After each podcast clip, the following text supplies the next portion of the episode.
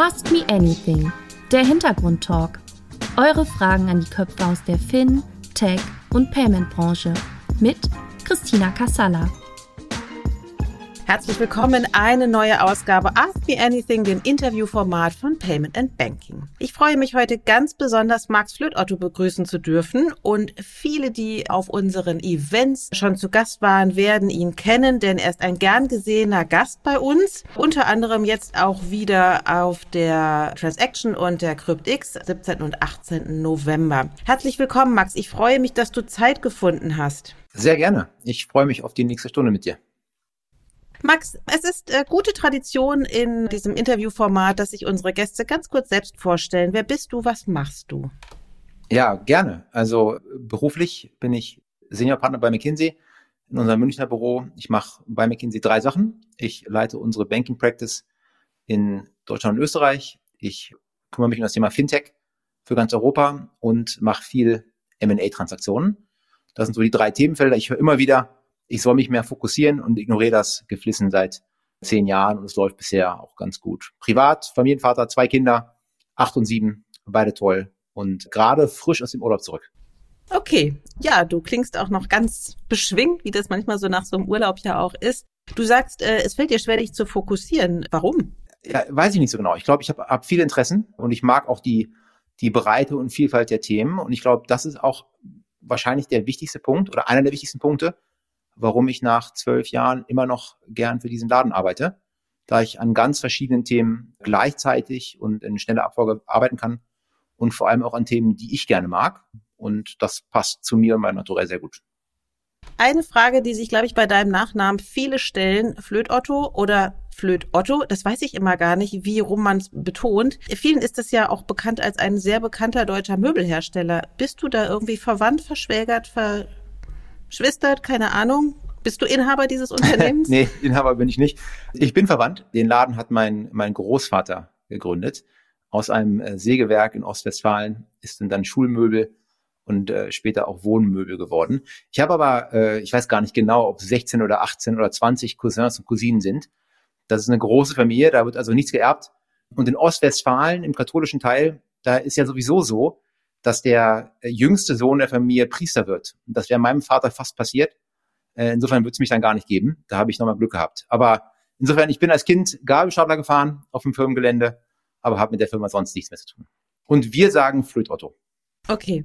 Aber wäre es für dich auch mal ein, eine Idee gewesen, tatsächlich in, in den Möbelhandel oder beziehungsweise auch in, vielleicht in die Möbelproduktion einzusteigen, wenn das schon so quasi in der Familie fast in die Wiege gelegt wird? Also manche Sachen haben sich da nicht vererbt. Ich habe äh, zwei absolut linke Hände und schaffe es kaum, einen Ikea-Stuhl aufzubauen. Insofern glaube ich, Möbel wäre nichts, äh, wäre nichts für mich. Ich mag gern schöne Möbel, aber selber zusammenbauen und produzieren, das wäre nichts für mich. Wobei ich ja finde, dass Ikea-Möbel nicht das einfachste von allem sind, weil allein schon diese, diese Aufbauhilfestellung, die ist ja dermaßen kompliziert gezeichnet. Ja, das ist also wenn man da tatsächlich, das sage ich auch immer. Das geht eigentlich gar nicht, ja. Genau. Deswegen, ich glaube, man soll da immer anrufen. Da ist immer dieses nette Männchen, das steht immer völlig hilflos am, am Rand des Bildes und ähm, das müsste man mit Flötautomöbeln natürlich nicht tun. Ne? Die würden für einen aufgebaut, aber jetzt haben wir auch das Thema, glaube ich, glaube ich, zu Tode diskutiert. Genau, aber du hast gute Werbung gemacht. Du sagst, du bist in Ostwestfalen groß geworden. Was hast du sonst für einen Hintergrund? Also klar, Unternehmertum in der Familie, aber hat dein Vater oder deine Mutter dir das mitgegeben oder haben die so eine ganz klassische Angestelltenausbildung? Äh, ganz und gar nicht. Also ich bin auch in Berlin groß geworden. Meine Eltern kamen in den 70ern nach Berlin und sind da, damals dachten alle, das wäre nur für ein paar Jahre. Die sind da hängen geblieben und leben da, leben da bis heute in Charlottenburg, insofern ziemlich weit weg von, von Ostwestfalen, sind beide Ärzte, also auch nicht Unternehmer. Und meine Mutter hat eine, eine halbe Praxis, allgemeine Ärztin, eine halbe Praxis, insofern schon Unternehmerin. Mein Vater hat psychisch Kranken gearbeitet für die Stadt Berlin im Weddinger Bezirk, ziemlich, ziemlich taffe Gegend. Und das war, glaube ich, dann, also Unternehmertum war das eigentlich nicht. Aber sehr behütet, alles in allem eine tolle Kindheit. Ich habe da keine, keine, keine Beschwerden. Mhm. Okay. Du hast dann VWL studiert in Mannheim, habe ich gesehen. Warum bist du nicht in Berlin geblieben? du stellst Fragen hier. Ich habe meinen mein Zivi oder anderen Dienst im Ausland habe ich gemacht in Israel nach dem Abitur und dachte, ich will irgendwie die große weite Welt kennenlernen. Und war auch ein tolles Jahr. Ich habe da im Altenheim gearbeitet und äh, sehr viel mitgenommen, sehr viel gelernt. Äh, als ich zurückkam, habe ich gedacht, ich muss aber noch weiter weg. Ich hab, wollte nicht in die alten Muster verfallen und die gleichen Sachen machen wie vorher und wollte irgendwie äh, noch mehr sehen und habe mich dann für das VWL-Thema begeistert und habe deshalb die Uni Mannheim ausgewählt. Das war weit genug weg von zu Hause, anerkannt und in, in VWL und habe das dann gemacht. Und es war auch, glaube ich, eine, eine gute Entscheidung. Also ich bin mit dem Thema sehr glücklich geworden, habe dann ja noch einige Jahre an der Uni verbracht und auch bis heute sehr gute Freunde aus dieser Studienzeit. Das Mannheim ist groß genug, dass es kein, kein äh, kleines Dorf ist, wie vielleicht eine der Privatunis, aber ist äh, klein genug, da kommen viele von, von aus ganz Deutschland hin, so dass man wirklich sich auf seine, seine Uni, aber auch auf diesen Uni-Freundeskreis fokussieren kann. Das war für mich, glaube ich, genau richtig. Mhm. Es kommen ja einige aus dem Ökosystem Fintech tatsächlich von der Uni Mannheim und alle erzählen, dass es eigentlich neben den Elite-Unis, die einem da so einfallen, einfach eine sehr gute Kaderschmiede auch ist für Gründertum. Ja, das kann sein. Ich glaube, die Uni ist aber noch mal anspruchsvoller geworden. Ich weiß gar nicht, ob die mich heute noch nehmen würden. Das ist, ist so, auch für uns als Firma. Wir rekrutieren sehr gerne an der Uni Mannheim. Das sind, das sind klasse Leute. Und ich bin auch manchmal zum Recruiting da. Ist eine tolle Uni. Mannheim ist nicht die schönste Stadt, aber wenn man einmal da ist, dann will man auch nicht mehr weg. Wobei ich ja immer finde, Mannheim ist besser als sein Ruf, auch als Stadt, weil es allein schon architektonisch ganz interessant ist, weil es ja in Quadraten aufgebaut ist und daher auch sehr einzigartig. Wenn man so wie ich überhaupt keinen Orientierungssinn hat, dann hilft das, wenn man einfach so ein bisschen wie auf dem Schachbrett äh, sich orientieren kann, um vom A5 zurück zu S2 zu laufen. Äh, das hat mir sicherlich geholfen, ja. Okay, also zwei linke Hände und kein Orientierungssinn, richtig? Nicht sehr praktisch veranlagt, ja, genau. Ja. Aber interessant, du hast äh, gesagt, du warst in Israel im Altersheim. Du hast dann so klassisch noch in so einem Kibbutz gearbeitet. Nein, äh, ein ganz normales öffentliches Altenheim äh, in Haifa, dem Karmelberg, und habe da auch gewohnt. Also ich habe dann, äh, mein Zimmernachbar war schon recht alt und schwerhörig, hat immer, hat spät nachts gern alte Kriegsfilme geschaut, die dann in unfassbarer Lautstärke in meinem Zimmer auch liefen. Ähm, aber ich habe mich da sehr wohl gefühlt. Ich hab, es war eine tolle Erfahrung. Ich habe da auch hart gearbeitet. Es war natürlich eine Zeit, wo ich dann acht, neun Stunden Schichten hatte, danach aber die komplette Freiheit genießen konnte, ohne jede, jede Verantwortung, ohne jede Verpflichtung eigentlich. Bin viel gereist in der Zeit, ganz viel getrampt durchs Land und habe ganz viel gesehen. War eine tolle Erfahrung durch und durch. Aber nicht im Kibbutz, es war ganz normales Altenheim. Mhm. Mm, jetzt ist es ja gerade wieder in der Diskussion, äh, auch durch unseren Bundespräsidenten Steinmeier, der ja fordert, dass es wieder so ein Jahr geben sollte. Jetzt hast du es ja, weil du hast auch gerade gesagt, du rekrutierst auch viele junge Gründer. Würdest du dir manchmal wünschen, dass auch Gründer, die so in die Beratung gehen, in die Gründung gehen, da vielleicht ein bisschen mehr soziale Erfahrung aus einer solchen freiwilligen Zeit mitnehmen? Ich glaube, also ich persönlich habe aus diesem Jahr unfassbar viel mitgenommen. Und wenn ich mit anderen Menschen meiner Generation spreche, sagen das ja viele, dass dieses eine Jahr ihnen persönlich viel gebracht hat, sie reifer gemacht hat und auch ihren Horizont erweitert hat, da man sonst ja doch zum Teil sehr stark in seinem eigenen Bubble lebt. Ich fand das Wort freiwillig aber schon wichtig. Also ich halte persönlich nicht so viel davon, das jetzt verpflichtend zu machen. Äh, ich glaube aber, dass es eigentlich den meisten, meisten gut tun würde, mal eine Erfahrung zu machen, die nicht nur karrierefokussiert ist ähm, und vielleicht auch mal ein bisschen in, in andere Bereiche geht, die man sonst nicht kennenlernen würde. Das kann ich jedem nur empfehlen. Mhm. Was würdest du denn sagen, was Sie in dieser Zeit für die spätere Karriere lernen können? Also verschiedene Sachen. Ich glaube, Empathie kann man unbedingt lernen, dass man sich in ganz andere Verhältnisse, Umgebungen und Lebensrealitäten reinversetzen kann. Das ist eins. Ich glaube auch, dass die, in meinem Fall ganz einfach auch die physische Arbeit mit den, den älteren Menschen für mich wichtig war. Und das war ja komplett anders, als was ich vorher oder nachher gemacht habe. Ja, ich glaube, äh, vielleicht auch ein bisschen einfach, ein bisschen mehr Abstand zu dem zu gewinnen, was man sonst so tut. Und damit ein bisschen mehr, ein bisschen mehr den Gesamtkontext zu sehen und ein bisschen ein bisschen mehr Abstand aufs eigene Leben zu schauen. Ich glaube, das, das tut eigentlich jedem. Ja, naja, also es ist ja einfach auch gerade ein, ein sehr brandaktuelles Thema. Und es gibt ja, ich meine, nicht nur, hm, dass dieses freiwillige Jahr tatsächlich freiwillig ist, sondern auch die Schulzeit wurde ja massivst verkürzt. Ja, ähm, also von G9 auf G8. Und man erlebt es ja jetzt, ich meine, du wahrscheinlich bei McKinsey auch, es sind ja einfach blutjunge Menschen, die da ins Berufsleben starten. Das ist, hat wahrscheinlich Vor- und Nachteile. Und über beides muss ja gesprochen werden werden, finde ich. Ne? Deswegen gerade du, der du dich halt nach dem Abitur da auch ganz klar rausgenommen hast oder früher mussten ja auch junge Männer, Frauen ja damals noch nicht, dann ja auch in, entweder dann nochmal tatsächlich zur Bundeswehr oder sind dann eben als Zivildienstleistender auch hingekommen. Und natürlich sagen heute viele, es war ein gutes Jahr, nicht nur um mich zu sortieren, sondern auch einfach um Abstand zu gewinnen. Und so ist eben auch die Frage, wenn du rekrutierst, schaust du nach Brüchen, schaust du nach haben die jungen Menschen auch mal was anderes gemacht, außer straight studiert und äh, vor allen Dingen ja quasi nur die Karriere und den großen Exit im Blick. Also ich glaube, ich will jetzt gar nicht genau über den, den McKinsey-Recruiting-Prozess sprechen, aber wenn ich, wie ich da selber persönlich drüber nachdenke, ist es schon so, dass ich nach echtem, echtem Leadership schaue. Und Leadership heißt nicht nur ein tolles Praktikum. Aber Leadership muss auch nicht heißen, dass man irgendwo am Ende der Welt eine Schule aufgebaut hat. Das muss es auch nicht sein.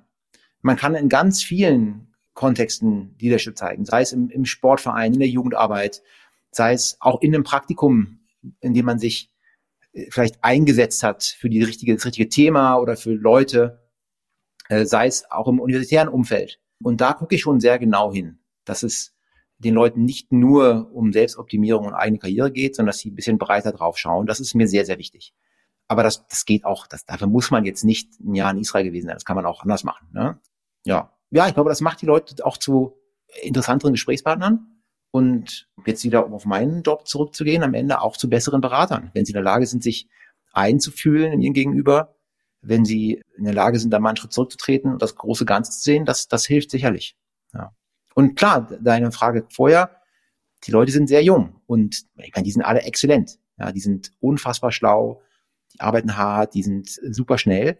Und das ist auch extrem wichtig, aber ein bisschen Lebenserfahrung ist in manchen Punkten auch wichtig. Und auch deswegen nehmen sich ja bei uns Leute, nicht alle, aber viele, nach zwei, drei Jahren nochmal eine, eine Pause und machen eine Promotion oder ein MBA oder irgendein soziales Engagement für ein Jahr.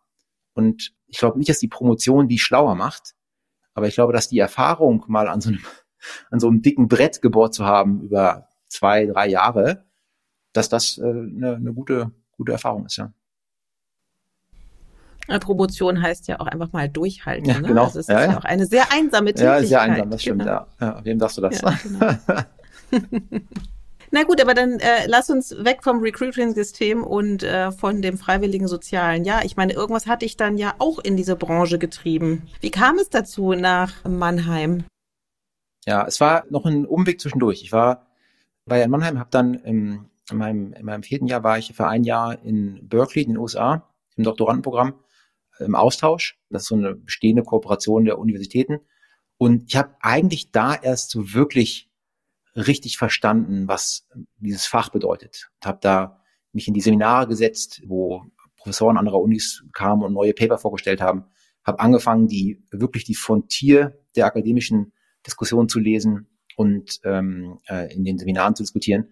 Und das war schon anders als doch der, der Massenunibetrieb, der es in Mannheim trotz, trotz aller Qualität am Ende, am Ende war. Und das hat mir damals sehr viel Spaß gemacht. Und ich habe dann, bin dann eigentlich fast da geblieben und habe nur die äh, auf die andere Seite der Bay gewechselt und bin war in Deutschland nochmal für drei Monate, um meine Diplomarbeit zu schreiben, bin dann aber nach Stanford gegangen, habe dann einen PhD gemacht in Stanford, äh, viereinhalb Jahre oder fast fünf, also richtig klassisch amerikanisches Unikarriere. Das war eine tolle Zeit, aber auch eine sehr harte Zeit. Da wurde unglaublich hart gearbeitet. Man hatte dann ständig das Gefühl, man müsste noch mehr machen und noch schneller forschen und noch besser veröffentlichen und so. Das war auch, auch sehr anstrengend, aber auch gleichzeitig toll. Meine jetzige Frau war damals auch mit, die hat dann in der Tech-Branche gearbeitet. Und das waren sehr schöne Jahre, die wir da hatten. Aber für mich persönlich und also jetzt auf der Arbeitsseite auch harte Jahre. Du hast vorhin gesagt, man ist einsam. Das habe ich sicherlich, sicherlich gespürt. So, wir waren damals natürlich in diesem Umfeld in Stanford und Palo Alto mit ganz viel Entrepreneuren und Gründungen und Tech und so weiter. Und da habe ich wahrscheinlich die größten Fehler meiner Karriere gemacht. Wir haben damals ungefähr 150 Meter von der ersten Facebook-Zentrale in Palo Alto entfernt gewohnt. Mark Zuckerberg hat ein paar Mal praktisch hinter unserer Bude Basketball gespielt, auf so einem, in so einem kleinen Park, an so einem, an so einem äh, Platz. Das war 2005 oder 6. Und ich glaube, hätte ich damals bei Facebook an der Rezeption angefangen oder egal welchen Job gemacht, das wäre finanziell sicherlich besser gewesen als alles, was ich seitdem gemacht habe. Insofern, das war ein großer Fehler. Rein theoretisch könntest du Mark Zuckerberg kennen vom Basketball. Könnte ich, ja. Ich bin, äh, ja, ich meine, beim Basketball nicht ganz so schlecht wie beim Stühle aufbauen, aber so, ich habe es da nicht gemacht, aber genau, genau. Aber sozusagen, es war, eine, es war eine kleine Welt damals, die mich aber damals nicht so sehr interessiert hat. Ich war damals doch sehr stark auf das Thema Economics, Makro, Finance, dann Finanzkrise. Das war eher meine Welt. So, und dann war es auch ehrlicherweise sehr knapp, ob wir dann da bleiben. Es war uns klar, wenn wir dann nochmal bleiben und ich dann an der Uni irgendwo meinen mein Assistant Professor anfange, dann bleiben wir für immer. Und diese Entscheidung wollten wir nicht treffen und haben dann nach langer Überlegung und viel hin und zurück und so weiter gesagt, wir gehen zurück nach Europa, wir wollen näher bei der Familie sein, näher bei Freunden sein. Und dann war für mich auch irgendwann klar, mit jedem Schritt beende ich auch das, das Thema Uni. Dann das, das Gleiche nochmal woanders zu machen, das wollte ich irgendwie nicht. Und dann war McKinsey eigentlich nur eine Übergang. Ich habe gedacht, ich mache das jetzt für zwei Jahre, um äh, schnell was zu lernen und dann was anderes zu machen. Ja, und jetzt bin ich zwölf Jahre später immer noch da und äh, es macht mir mehr Spaß als am ersten Tag. So ist es manchmal. Ja. Die USA sind ja ein, ein doch recht interessantes Land und du hast ja auch gesagt, das ist sehr vielfältig und sehr ambivalent auch in, in seiner Art. Du hast gesagt, es hat dir da sehr gut gefallen. Was hat dich denn davon abgehalten, tatsächlich zu bleiben? Am Ende, ich glaube, wir haben die Familie vermisst. Ich hatte natürlich äh, durch die, die den Uni-Job ein bisschen mehr Freiheit. Meine Frau hatte, glaube ich, meine jetzige Frau, damals noch nicht, hatte vielleicht 15 Urlaubstage pro Jahr. Äh, das heißt, wir sind einmal im Jahr nach Hause geflogen, damals immer mit dem allergünstigsten Flug über Delta Airways, über Atlanta mit langem Layover und ziemlich anstrengend alles. Da bleibt wenig Zeit für, für Freizeit und auch wenig Zeit, dann äh, sich mit Familie und Freunden zu treffen. Und das hat uns schon gefehlt. Ich glaube, wenn Nordkalifornien zwei Flugstunden entfernt wäre, ich glaube, dann würden wir da immer noch leben. Wir haben uns schon sehr, sehr wohl gefühlt. Wir haben uns mit der Mentalität der Leute wohl gefühlt, mit der Offenheit, auch mit der Innovationskraft, die es da gab, die Natur. Das hat uns alles sehr, sehr gut gefallen. Wir waren diesen Sommer zum ersten Mal wieder da, auch mit den Kindern jetzt, um denen zu zeigen, wo wir damals gelebt haben. Und das war toll. Es ging sogar so weit, dass wir ein, zwei Mal beim Abendessen gedacht haben, ach, müsste man nicht hier nochmal hingehen. Aber am Ende hat uns Europa gefehlt. Und mhm. ja, das war dann die Entscheidung. Jemand fühlt sich äh, wahnsinnig europäisch, finde ich, wenn man in den USA ist. Ne? Also da wird einem erstmal der Wert dieses, dieses Kontinents oder auch der, der Wert der, der eigenen Gesellschaft so, so sehr, sehr deutlich, weil die Amerikaner ja doch ganz anders denken und gerade auch in Zeiten von Midterm wird einem manchmal ein bisschen anders, wenn man das verfolgt. Ja, ich denke, wenn das jetzt hier ausgestrahlt wird, dann wissen wir mehr. Heute ist der, ich glaube, der, ja. der Wahltag. Ich, ich, bin sehr gespannt. Ja. Ich verfolge das eng und wahrscheinlich auch zu eng. Also ich sollte weniger Zeit damit verbringen, mir äh, Wahlprognosen auf 538 anzugucken, aber das geht, glaube ich, nicht mehr weg. Wird uns Europäern vermutlich nicht so ganz gefallen, was am Ende bei rauskommt. Aber lass uns über das Unternehmertum sprechen. Du hast es ja gesagt. Also die Innovationskraft ist enorm hoch und viele Fintechs, gerade die in Deutschland äh, ihre ersten Schritte gemacht haben, müssen zwangsläufig vermutlich einfach mal über den großen Teich gucken. Oder sagst du, ach nee, macht's lieber nicht, weil also da ist sowieso das, das Feld abgeackert. Ich glaube, das kann man nicht pauschal beantworten. Der amerikanische Markt ist extrem interessant. Das ist einfach riesengroß, wächst sehr stark, hat in, in vielen Subsegmenten auch, auch sehr attraktive Margen. Das zu ignorieren ist, ist sicherlich falsch. Es ist gleichzeitig ein Markt, der doch in vielen Aspekten sehr unterschiedlich ist. In der Regulatorik, darin, dass es doch auch zerstückelt ist, State by State, das ist nicht so einfach, dann ein in Europa funktionierendes Modell einfach zu nehmen und dort, dort auszurollen. Und diese Erfahrung haben ja auch sehr, sehr starke europäische Fintechs schmerzhaft machen müssen. Dass ein allererster Schritt in die USA dann meist ganz gut funktioniert, eine Skalierung aber komplex und teuer ist und dann vielleicht doch ablenkt vom, vom Heimatmarkt. Und Europa in Summe, darf man nicht vergessen, ist, ist auch riesig groß mit über 400 Millionen Konsumenten und auch vielen, vielen tollen Märkten. Ja, insofern glaube ich, da gibt es keine, keine pauschale richtige Antwort drauf. Aber klar, der Markt USA ist quasi seiner Größe und Wachstumsstärke natürlich am Ende das Nonplusultra. Du hast es ja gesagt, es haben ja schon das ein oder andere Fintech hat es ja versucht und manche haben es geschafft, manche selbst hochinvestierte nicht. Du kennst die amerikanische Seele nach sechs Jahren ja natürlich sehr gut. Welche Fehler haben sie denn gemacht? Ja, ob das an der amerikanischen Seele liegt, weiß ich nicht.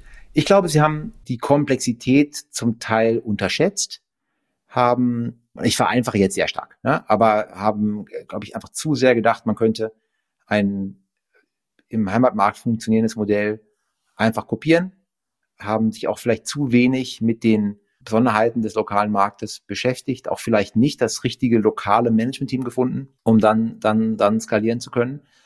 Und dann ist es am Ende auch eine Frage der Managementkapazität. Mit wie vielen großen Baustellen kann sich ein Team gleichzeitig beschäftigen und weiterhin die beste Leistung bringen und die besten Lösungen erarbeiten?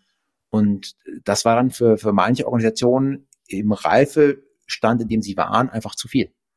Ja, aber ich glaube nicht, dass es da den einen Punkt gibt, der falsch gelaufen ist. Ich glaube auch, auch in anderen Internationalisierungsstrategien gibt es ja dann oft so dieses, das Narrativ, hier wurde ein Fehler gemacht, dann gibt es ja Misselling-Skandale, zum Beispiel im Markt, also in die UK oder so.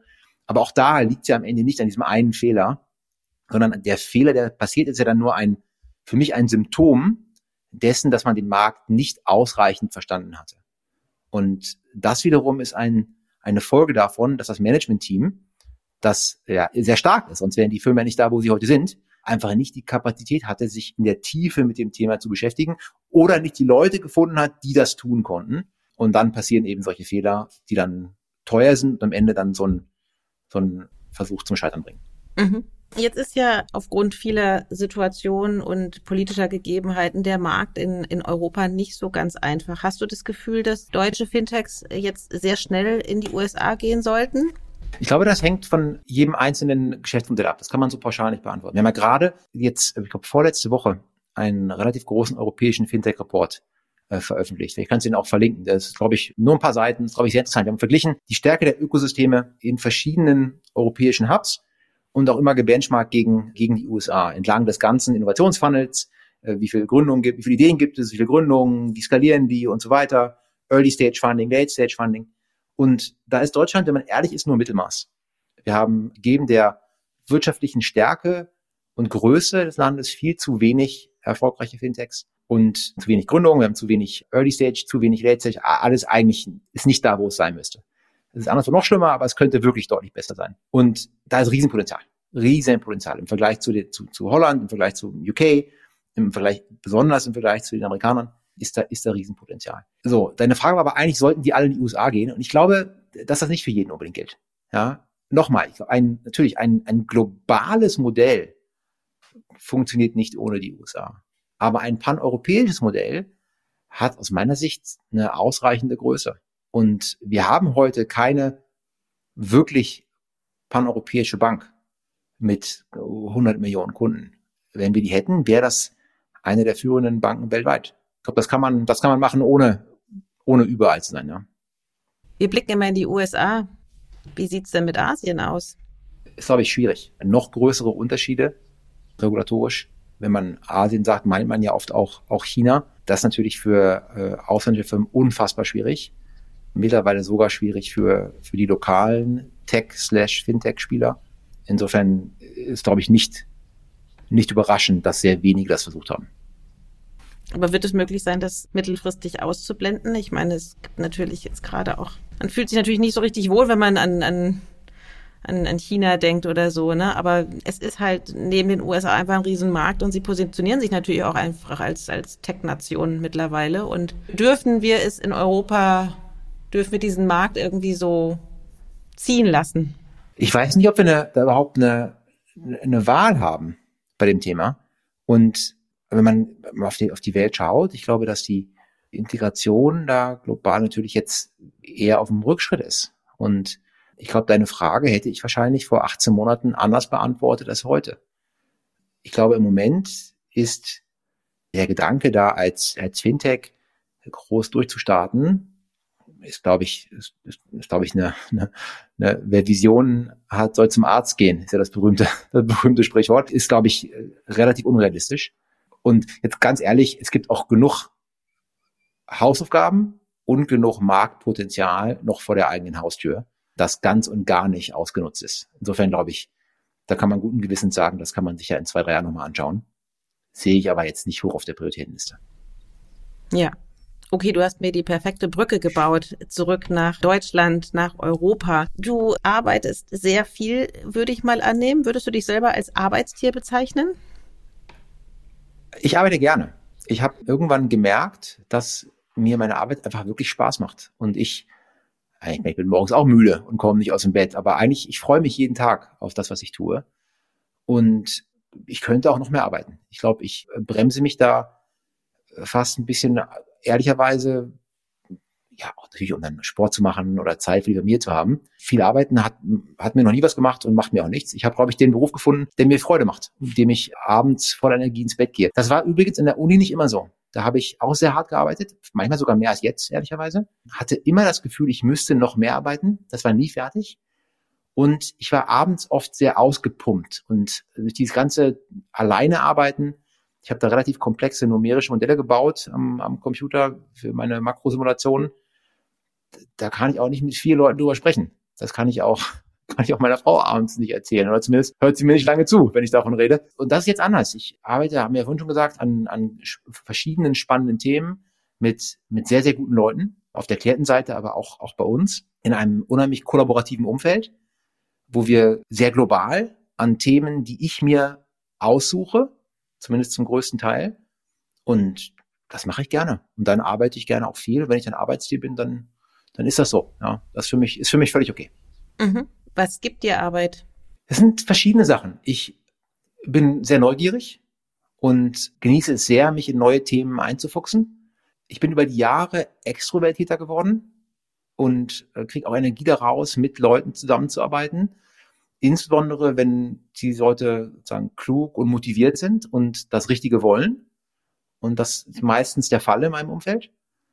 Ich arbeite gerne an komplexen Problemen, die ich versuche zu lösen, was nicht immer klappt, aber was zumindest immer mit einer intellektuellen Ehrlichkeit versucht wird. So, und ich glaube, diese Kombination an, an fast, fast immer, nicht immer, aber fast immer mit netten Leuten zu arbeiten und fast immer an spannenden Themen, das gibt mir sehr viel Energie. Und deswegen mache ich es auch sehr gerne. Mhm. Interessanter Punkt. Du sagtest äh, komplexe Strategien oder komplexe Themen. Wie viel, wenn es dann nicht funktioniert, ist nicht aufgrund des Businessmodells, sondern weil es persönlich nicht klappt? Weil es persönlich nicht klappt. Oder wie viel ist davon sozusagen, ja, wie soll ich sagen, Human Failure oder ja, so? Also, Keine Ahnung. Ich weiß nicht, wie es ausdrücken Ja, ja, ich, ich, ich glaube, ich weiß, was du meinst. Ich glaube, also vielleicht einen Schritt davor. Ich glaube, in der Tat ist Strategie nicht alles. Ja? Ich glaube, man braucht die richtige Idee. Man muss wissen, wo man spielen will, was man machen will und mit welchem Ansatz. Das ist der, ja, der zweite ist dann natürlich die Umsetzung und Execution. Und da, glaube ich, wird oft, auch oft in meiner Branche noch heute unterschätzt, wie schwierig eigentlich das Umsetzen hinterher ist. So, und das hängt natürlich auch immer an Personen. Hat man dann die, die, das Team, das auch die Führungsstärke hat, Sachen durch und umzusetzen? Sind die in der Lage, das so zu kommunizieren, dass die, die Leute mitgenommen werden und auch verstehen, warum das wichtig ist, was sie tun äh, und warum sie jetzt Sachen anders machen sollen als vorher. Das ist auch ein Kommunikationsthema. Insofern hängt es da schon auch an, an Persönlichkeiten. Am Ende müssen all die Themen zusammenkommen. Es braucht eine gute Idee, es braucht einen guten Umsetzungsplan und am Ende braucht es die Leute, die es umsetzen können. Und nur wenn alles drei da ist, kann es auch, kann es auch funktionieren. Und ich glaube, da hat sich aber meine Branche oder auch unsere Firma sehr stark äh, weiterentwickelt. Ich glaube, wir achten sehr viel mehr als vielleicht vor 15, 20 Jahren auf die Punkt zwei und drei. Also diese, diese klassische Idee, da, da kommt ein McKinsey-Team, entwirft eine Strategie auf 80 Seiten Papier und überreicht die und verschwindet wieder. Damit sind unsere Klienten heute nicht mehr zufrieden. Das würde nicht reichen. Mhm. Wie könnt ihr denn dann unterstützen? Klingt so ein bisschen, als ob ihr jetzt sozusagen ein bisschen Personal Mentoring macht. Personal Mentoring. Ja, weiß ich nicht. Äh, äh, vielleicht. Also ich glaube, ich glaube, dass wir ich glaube, wir arbeiten, wir haben immer den Top-Management-Approach, der ist ja uns, für uns wichtig. Wir arbeiten aber auch natürlich mit den Leuten, die hinterher umsetzen müssen, ganz eng zusammen. Wir versuchen auch im Rahmen unserer Projekte Fähigkeiten aufzubauen auf Klientenseite. Wir haben selber auch Teams, die bei der Implementierung direkt helfen, wo das nötig ist oder, oder hilfreich wäre. Wir arbeiten ja viel auch langfristig mit Klienten zusammen in, oder immer mal, immer mal wieder. Und da ist es uns schon wichtig, dass die Sachen, die wir vorgeschlagen haben, auch erfolgreich umgesetzt werden. Denn wenn das nicht passiert, dann kommen die sicherlich nicht wieder nach zwei Jahren, um mit ihrem nächsten Problem bei uns nach Hilfe zu fragen. Ähm, insofern haben wir ein komplettes Alignment der Anreize. Wir wollen, dass die Firmen erfolgreich sind, denn dann kommen sie mit dem nächsten Thema auch wieder zu uns. Ich glaube, das ist schon, das ist schon alles, alles ehrlich und fair.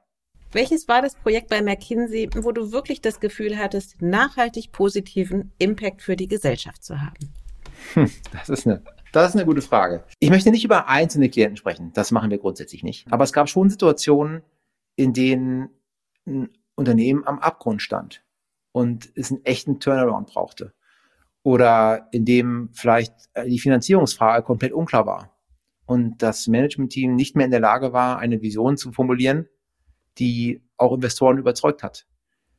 Und da habe ich mehrere Situationen, bei denen wir mitarbeiten durften, wo, glaube ich, auch dieser externe Blick und dann auch die Radikalität der Vorschläge nicht von innen gekommen wäre. Da hatte sich auch ein Management-Team auch verrannt und hat das, das nicht mehr geschafft, das, das selber zu artikulieren oder auch wirklich durchzudenken. Und da reinzukommen und mit, mit frischem Blick, auch mit viel Expertise, aber auch mit, mit, mit sozusagen Offenheit, alle Optionen anzuschauen, war dann aus meiner Sicht wichtig, um zu kreativen Lösungen zu kommen, um, äh, um dann zu helfen. Und die, die tun zum Teil weh, ja, die sind oft nicht politisch opportun, die führen oft dazu, dass auch viele Stakeholder sehr unzufrieden sind kurzfristig. Aber in meiner Situation ist das die einzige Möglichkeit, ein, ein Unternehmen zu retten oder auf einen nachhaltigen Pfad zu setzen. Und wenn das dann geklappt hat, dann glaube ich schon, dass wir da echten Impact haben. Das waren zum Teil sehr anstrengende Projekte und sehr harte Projekte, wo man, oder zumindest ich mich auch persönlich viel hinterfragt habe. Aber mit dieser, hatten wir vorhin, glaube ich, mal kurz, diese intellektuelle Ehrlichkeit daran zu gehen und zu sagen, hier ist, was wir wissen, hier ist, was wir nicht wissen. Wir bringen die besten Experten der Welt, aber die wissen die Antwort auch noch nicht. Aber wenn wir all das zusammenbringen mit den Experten im Haus, dann sind wir in der Lage, die drei Optionen zu entwickeln und dann zu entscheiden, was davon überhaupt möglich ist. Und diese Art von Projekt, das hat mich dann, hat mich begeistert und ich glaube, da hatten wir auch echt wichtigen Impact. Hm. Gibt es so Modelle oder ja, Businessmodelle, wo du die Ärmel lieber hochkrempelst als bei anderen? weil du da eine persönliche Überzeugung hast oder weil du irgendwie den Impact tatsächlich mehr siehst für Gesellschaft, für was weiß ich. Ja, gibt es. Und es gibt auch, es gibt auch Organisationen, aus denen ich mich dann über Zeit hinausgezogen habe, wenn ich das Gefühl hatte, dass die, Arbeit nicht wirklich Impact hatte und nicht zu viel auch mit internen Politics äh, beschäftigt wurde. Das gibt es immer mal wieder, klar. Ja, aber das ist nicht, das ist der kleinste Teil. Ich glaube, die Leute tun, was sie können und in jedem jeder Organisation gibt es, gibt es äh, Probleme. Manche sind kritischer, manche sind hausgemacht, manche sind durch Marktveränderungen gegeben. Und ich finde das faszinierend und spannend, dann Klienten, Unternehmen dabei zu helfen, diese zu lösen, so gut sie können. Und solange die Leute auf das richtige Ziel hinarbeiten, dann mache ich das sehr gerne. Wenn ich das Gefühl habe, es geht um persönliche Karriereoptimierung und nicht ums große Ganze, dann bin ich ehrlicherweise weniger motiviert. Ist aber auch nicht die Regel. Also die Regel ist schon. Naja, jeder hat ja so ein Steckenpferd. Also ja. ich meine, unsere Branche ist vielfältig. Es gibt viele ähm, verschiedene Modelle. Wenn du mich so fragst, ich meine, das ganze Fintech-Thema, das war, als ich angefangen habe, mich damit zu beschäftigen, können wir auch gerne noch drüber reden, wie es dazu kam, war das sicherlich kein Fokus von McKinsey. Das, das war ganz klar ein Hobby von mir. Und weil es mich begeistert hat, weil ich das wichtig fand für die Innovationskraft der Branche, in der ich gearbeitet habe, weil ich natürlich auch viele persönliche Kontakte hatte von äh, Freunden und Ex-Kollegen, die gegründet haben und in, in der Branche aktiv waren und ich da gerne mitspielen wollte im Rahmen der Möglichkeiten neben meinen, meinen anderen Projekten. Und klar, da habe ich sicherlich mehr Zeit investiert, als in dem Moment die rationale Entscheidung gewesen wäre. Äh, insofern, wenn du fragst, was ist da mein Steckenpferd, das ist sicherlich mein Steckenpferd. Ja, junge Unternehmen, neue Geschäftsmodelle, große Visionen, starkes Wachstum, Sachen ganz anders zu probieren und zu hinterfragen. Diese Art von Arbeit, das ist schon das, was mich dann persönlich begeistert hat. Gar keine Frage. Ich hatte jetzt eher kleinteiliger gedacht im Sinne von, manche mögen Inkasso besonders gerne und finden, möchten Inkasso sexy machen und andere finden Kreditvergabe super oder irgendwie sowas. Ja, also gibt es so Modelle, wo du sagst so, hurra. Ja, denke ich gerade an einen Gründer im Inkasso-Bereich, der könnte das auch sagen, Inkasso sexy machen.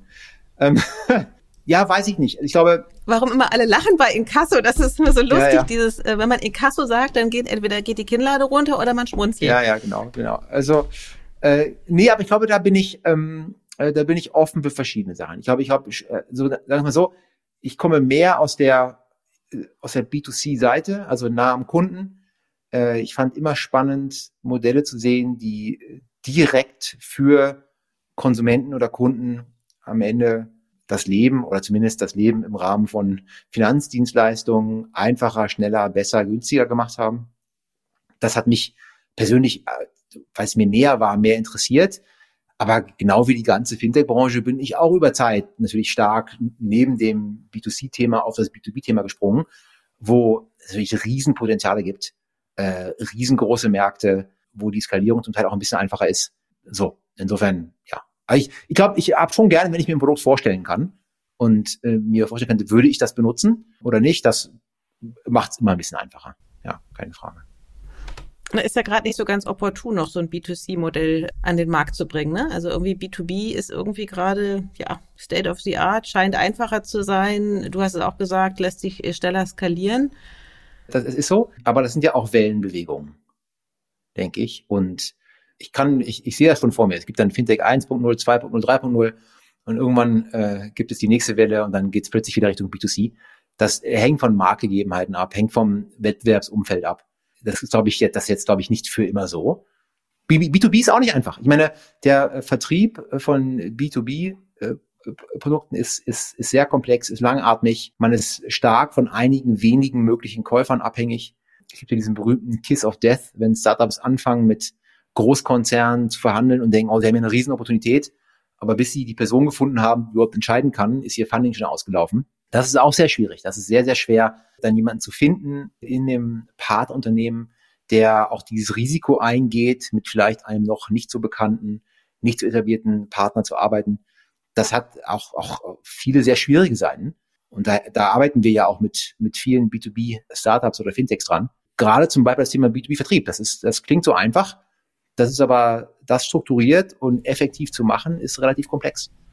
Nee, und es treffen ja auch so zwei Geschwindigkeiten aufeinander, ne? Dieses schnelle Skalieren und äh, wahnsinnig viele Produkte bauen und dann hängt es irgendwie an so zwei Leuten im Konzern, die man nicht kennt, äh, weil man sie einfach noch nicht identifiziert hat oder so, ne? Ja, das ist ja sowohl im, im Rahmen von B2B-Vertrieb, das ist ja auch im ganzen Thema Corporate Startup Collaboration. Den haben wir uns ja äh, im, im, größeren Report vor zwei Jahren, Can't by Love, heißt der, glaube ich, mal genauer angeschaut in einer größeren Umfrage. Da gibt es riesen Missverständnisse dass im Endeffekt auch in etablierten Partnerschaften völlig unklar ist, was eigentlich die, die, die Ziele und die KPIs sind. Dass völlig unklar ist, wie Entscheidungen getroffen werden sollen. Dass die Zusammenarbeitsmodelle sich zwar gut anfühlen, aber am Ende ist das Startups besuchen und Kekse essen für mittleres Management und nicht wirklich eine entscheidungsfähige Gruppe, die da dann zusammenkommt. Ich glaube, da gibt es sehr viel Frustration auf beiden Seiten und auch sehr, sehr viel Potenzial, das irgendwie liegen gelassen wird, wo man da deutlich mehr daraus machen müsste. Jetzt gerade im, im Beispiel Deutschland mit dem starken Industriekern, mit dem starken Mittelstand, der aber mit Innovationen sich schwer tut. Da gibt es ein riesen Potenzial in einer besseren Zusammenarbeit von Startups und traditionellen Unternehmen. Und damit meine ich jetzt nicht, nicht Fintech, sondern viel breiter gesprochen. Und ich glaube, da wird ganz viel Potenzial wird da nicht gehoben. Ja, das hat riesen, eine riesen, riesen Upside noch, glaube ich. Ja, Hast du das Gefühl, dass es ein, noch ein Zeitfenster für Deutschland gibt und ähm, wie groß ist es noch offen? Oder müssen wir uns da gar nicht so Stress machen? du meinst, weil es eh egal ist, oder was? ich glaube, ich glaube, wir sollten uns Stress machen. Ich glaube, wir haben jetzt in Deutschland und in Europa, haben wir vorhin kurz gesagt, tolle, tolle Voraussetzungen. Ja, kulturelle Vielfalt.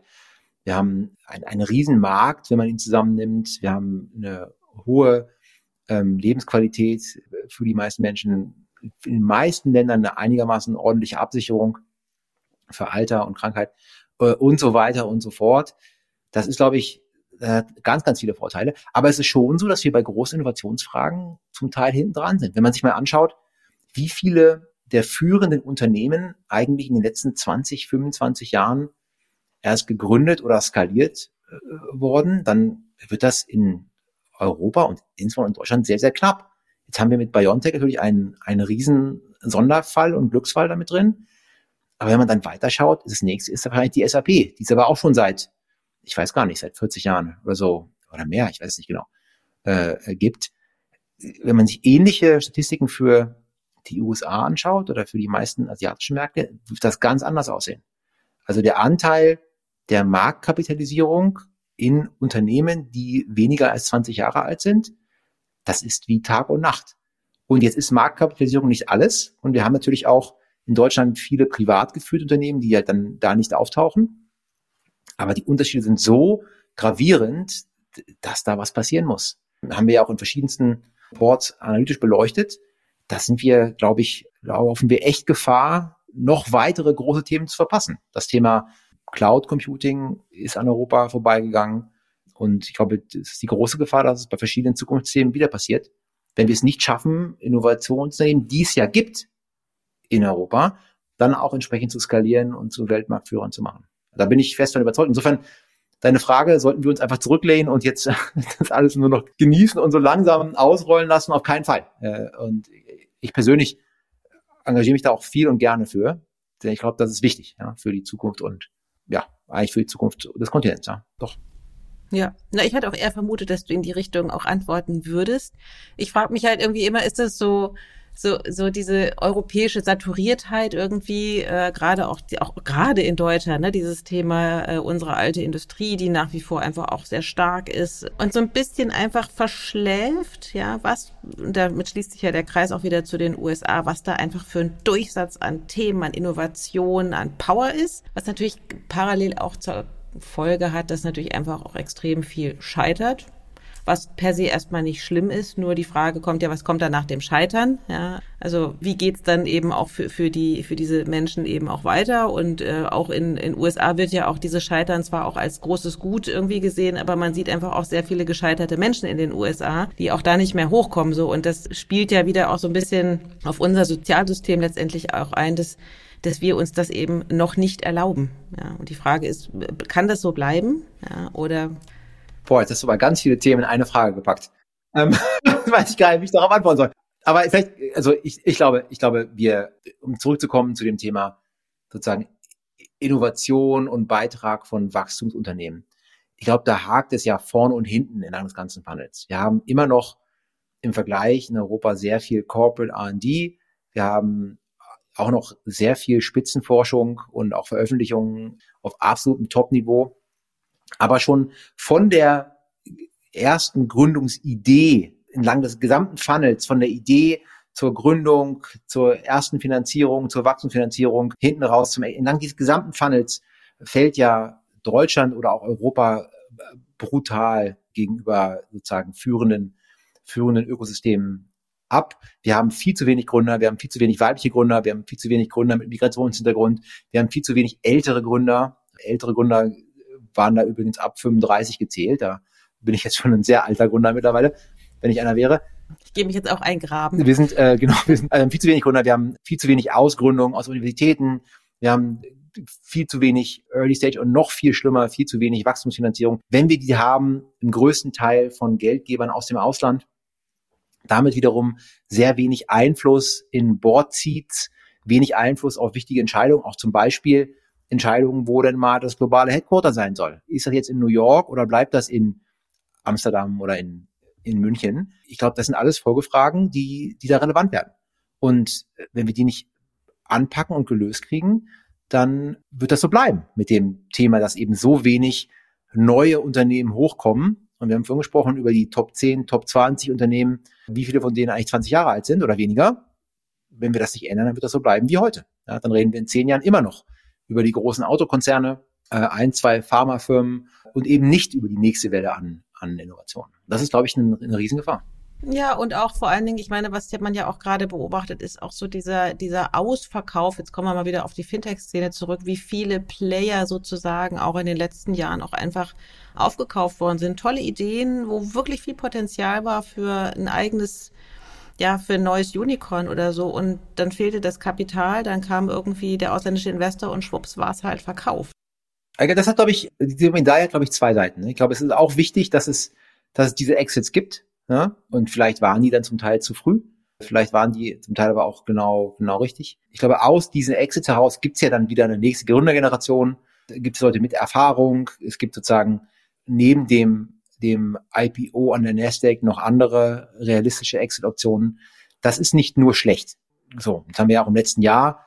Gab es ja da einige Fälle in Deutschland, wo das wahrscheinlich dann gegeben der Umstände, wo Unternehmen standen in ihrem eigenen Funding, und so vielleicht dann die beste Option war. Aber klar, vielleicht war es für den einen oder anderen auch zu früh und da wäre noch mehr möglich gewesen.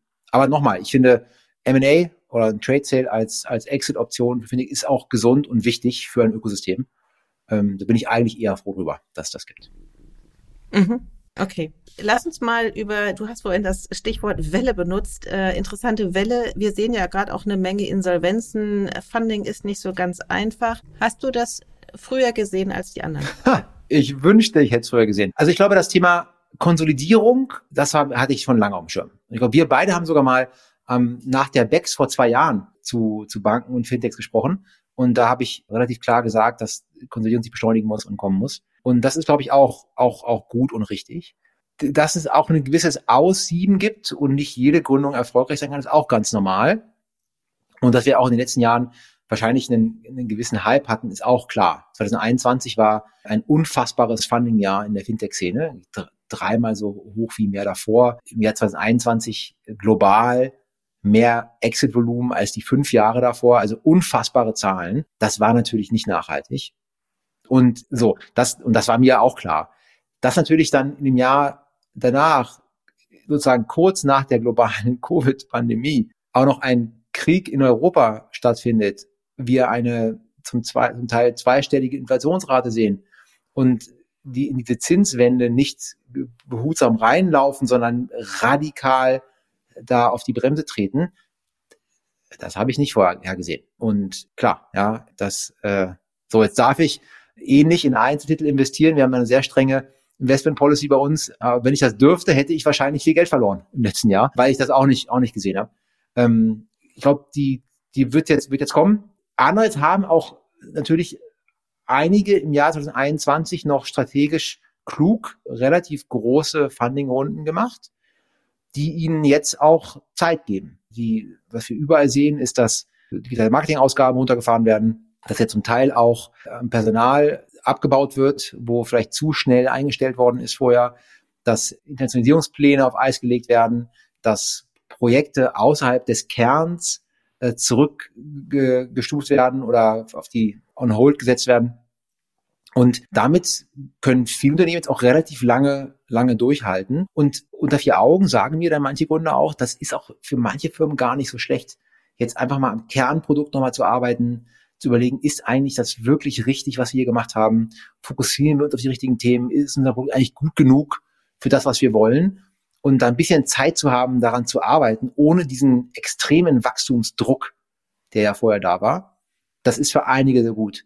Na klar, für viele andere ist es ein Riesendrama. Die kriegen jetzt nicht die Anschlussfinanzierung, die sie von einem Jahr noch locker bekommen hätten. Und dann wird es da auch Insolvenzen geben.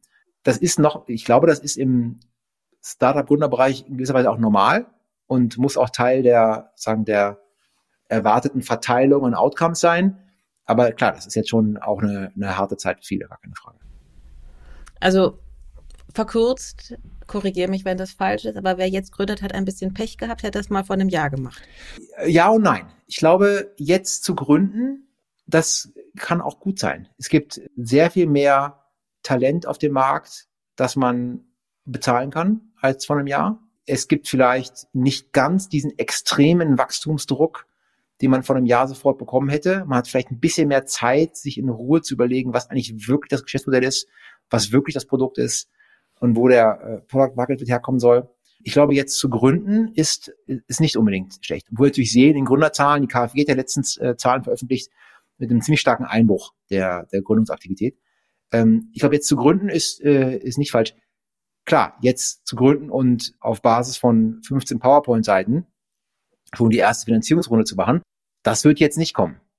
Aber dafür hat man dann auch nicht den VC am Telefon, der ständig anruft und sagt, warum man nicht noch schneller wachsen kann. Insofern, ich glaube, zum Gründen ist es ist nie der optimale Zeitpunkt, ist auch, aber ich glaube, jetzt werden, dass ich, ich glaube, dass im Moment tolle Firmen entstehen und wir uns in zwei, drei Jahren umdrehen und sagen werden, guck mal, da hat jemand die Krise genutzt und hat äh, in der Zeit was echt Tolles aufgebaut. Und da freue ich mich drauf. Not macht ja auch an manchen Stellen doch sehr erfinderisch und kreativ, absolut, ja, ja. Lass uns noch mal ganz kurz, äh, du hast es ja Konsolidierung, jetzt hatten wir ja gerade auch mit, mit Nuri eine, eine große Insolvenz. Jetzt sagtest du, du bist kein Kryptospezialist, deswegen will ich gar nicht so sehr auf das Thema Krypto eingehen, aber die Situation, wie sie aktuell sich darstellt, siehst du da für manche Businessmodelle mehr Chancen als für andere, weil eigentlich sprechen alle über Krypto, aber Nuri hat es ja nun gerade nicht geschafft. Wo siehst du die Potenziale sozusagen? Wir sind jetzt im im, im Krypto-Winter, wie man so schön sagt. Äh, ich glaube, dass äh, die Probleme gehen ja deutlich über, über Nuri hinaus. Ähm, wir hatten ja in den letzten Tagen intensive Gerüchte um sehr, sehr große Spieler im, im Kryptobereich, äh, wo unklar ist. Wird noch spannend. Wo unklar ist, mhm. wie stabil eigentlich deren Modell ist. Und nochmal, da möchte ich keine Vorhersage treffen, aber ich glaube, da äh, wird wahrscheinlich auch der eine oder andere am Ende weniger robust sein, als man es vielleicht gedacht hätte. Und da wird auch die Regulierung noch greifen. Und einige Modelle wird es einfach nicht mehr geben, die es, heute gibt. Aber deine Frage war ja breiter zu Geschäftsmodellen. Und klar, ich glaube, da gibt es schon Veränderungen. Ich meine, äh, für einige Jahre war das Thema Consumer Finance ein absolutes Hit-Thema. Ich weiß gar nicht, mit wie vielen Finanzinvestoren aus dem VC und Private Equity Bereich ich über dieses Thema gesprochen habe. Da ist jetzt natürlich im Moment weniger Interesse da. Da ist große Angst vor na, vor, vor Probleme von Leuten äh, zurückzubezahlen, von höheren NPL-Ratios und so weiter. Äh, und da ist eben die große Frage, wie robust sind eigentlich auch die, die Underwriting-Modelle, die jetzt jahrelang gut funktioniert haben, in einer, in so einer schweren Krise. Das ist, ist so. Genauso im Thema Investmentprodukte. Im stark fallenden Markt wird sehr viel weniger gehandelt. Das ist natürlich für alles im Bereich Online-Brokerage und Co. und Co. schwierig. Aber es gibt auch andere Bereiche, in denen es sehr gut aussieht das klassische Balance Sheet Geschäft ist in Zeiten steigender Zinsen plötzlich wieder attraktiv. Wir sehen das bei großen Banken, bei denen plötzlich nach 10, 12, 15 Jahren die, die Milliarden, die auf der Bilanz liegen, sehr viel Geld wert sind und die Stickiness der Retail Deposits plötzlich ein echtes Asset sind.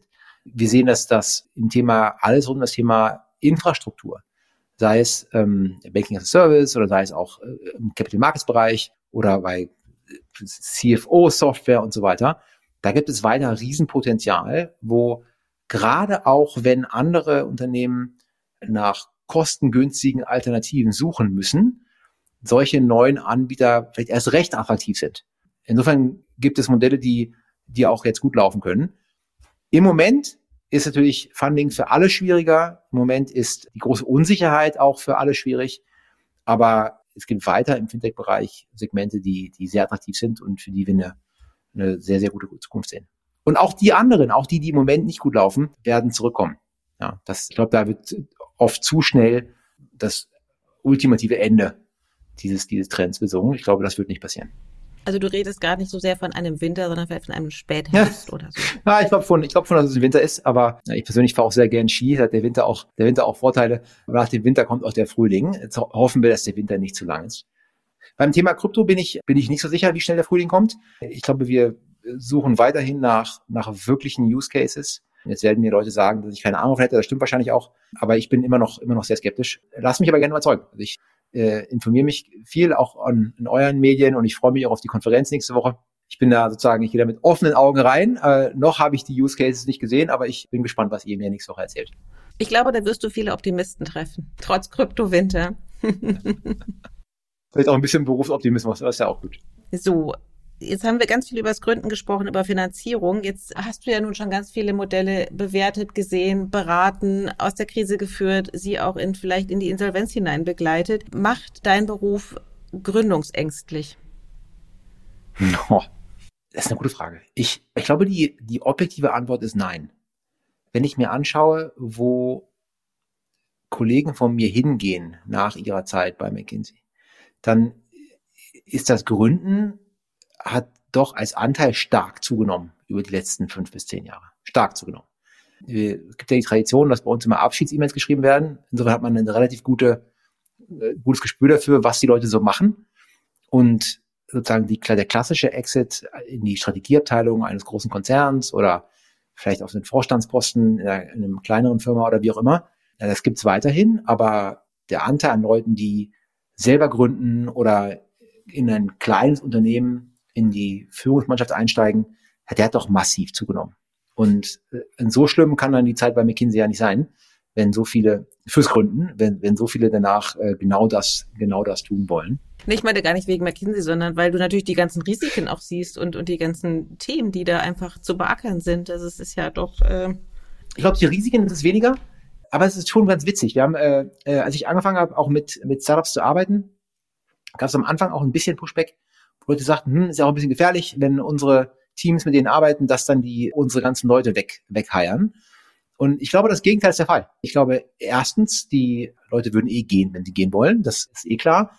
Und wenn sie die Gelegenheit haben, im Rahmen ihrer McKinsey-Karriere an spannenden, innovativen Themen zu arbeiten, dann bleiben sie eher länger. Und das Zweite ist, glaube ich, auch, dass Leute, die im Rahmen eines, äh, mit einem McKinsey-Team für ein, ein Startup, Fintech, was auch immer mal gearbeitet haben, dann finden die richtig cool an dem Thema zu arbeiten mit den Leuten zu arbeiten, sind aber auch ganz froh, dass sie sozusagen diese Strukturiertheit, diese Klarheit der Prozesse, auch die Qualität unserer Supportfunktionen äh, und so haben. Also wenn ich jetzt überlege, wie bei uns Feedback funktioniert und äh, Trainings und die eine Karriereplanung und die Freiheit Sachen aus. Ich glaube, das ist schon ein, ein Umfeld, das natürlicherweise ein kleines Startup nicht, nicht abbilden kann. Und das ist dann sehr anstrengend, aber ist auch äh, eine, eine super Lernerfahrung. Und dann sind Leute doch manchmal ganz froh, dass sie eigentlich, ähm, dass sie eigentlich bei uns sind und vielleicht eher bleiben wollen. Insofern glaube ich, ich glaube nicht, dass es die Gründungsangst ist wegen der Risiken. Ich glaube, Leute merken halt, das ist cool. Für manche ist es auch das Richtige. Für andere ist es, ist es dann nicht das Richtige und dann, dann, dann bleiben sie. Und es ist ja auch heute viel mehr ein Kommen und Gehen. Wir stellen ja viele Leute auch mit Erfahrung aus der Szene ein und das macht uns besser. Und das ist, glaube ich, ganz normal. So, jetzt müsstest du gründen, aus welchen Gründen auch immer.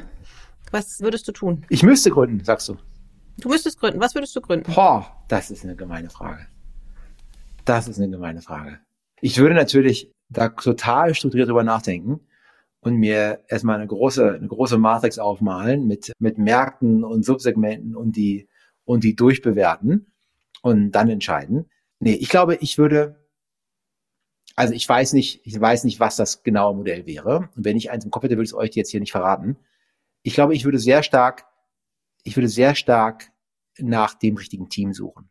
Ich habe die Erfahrung gemacht, dass die richtigen Teams, auch mit einer nicht ganz durchdachten Idee, die sie am Anfang hatten, am Ende mit zwei, drei Pivots was richtig Gutes machen.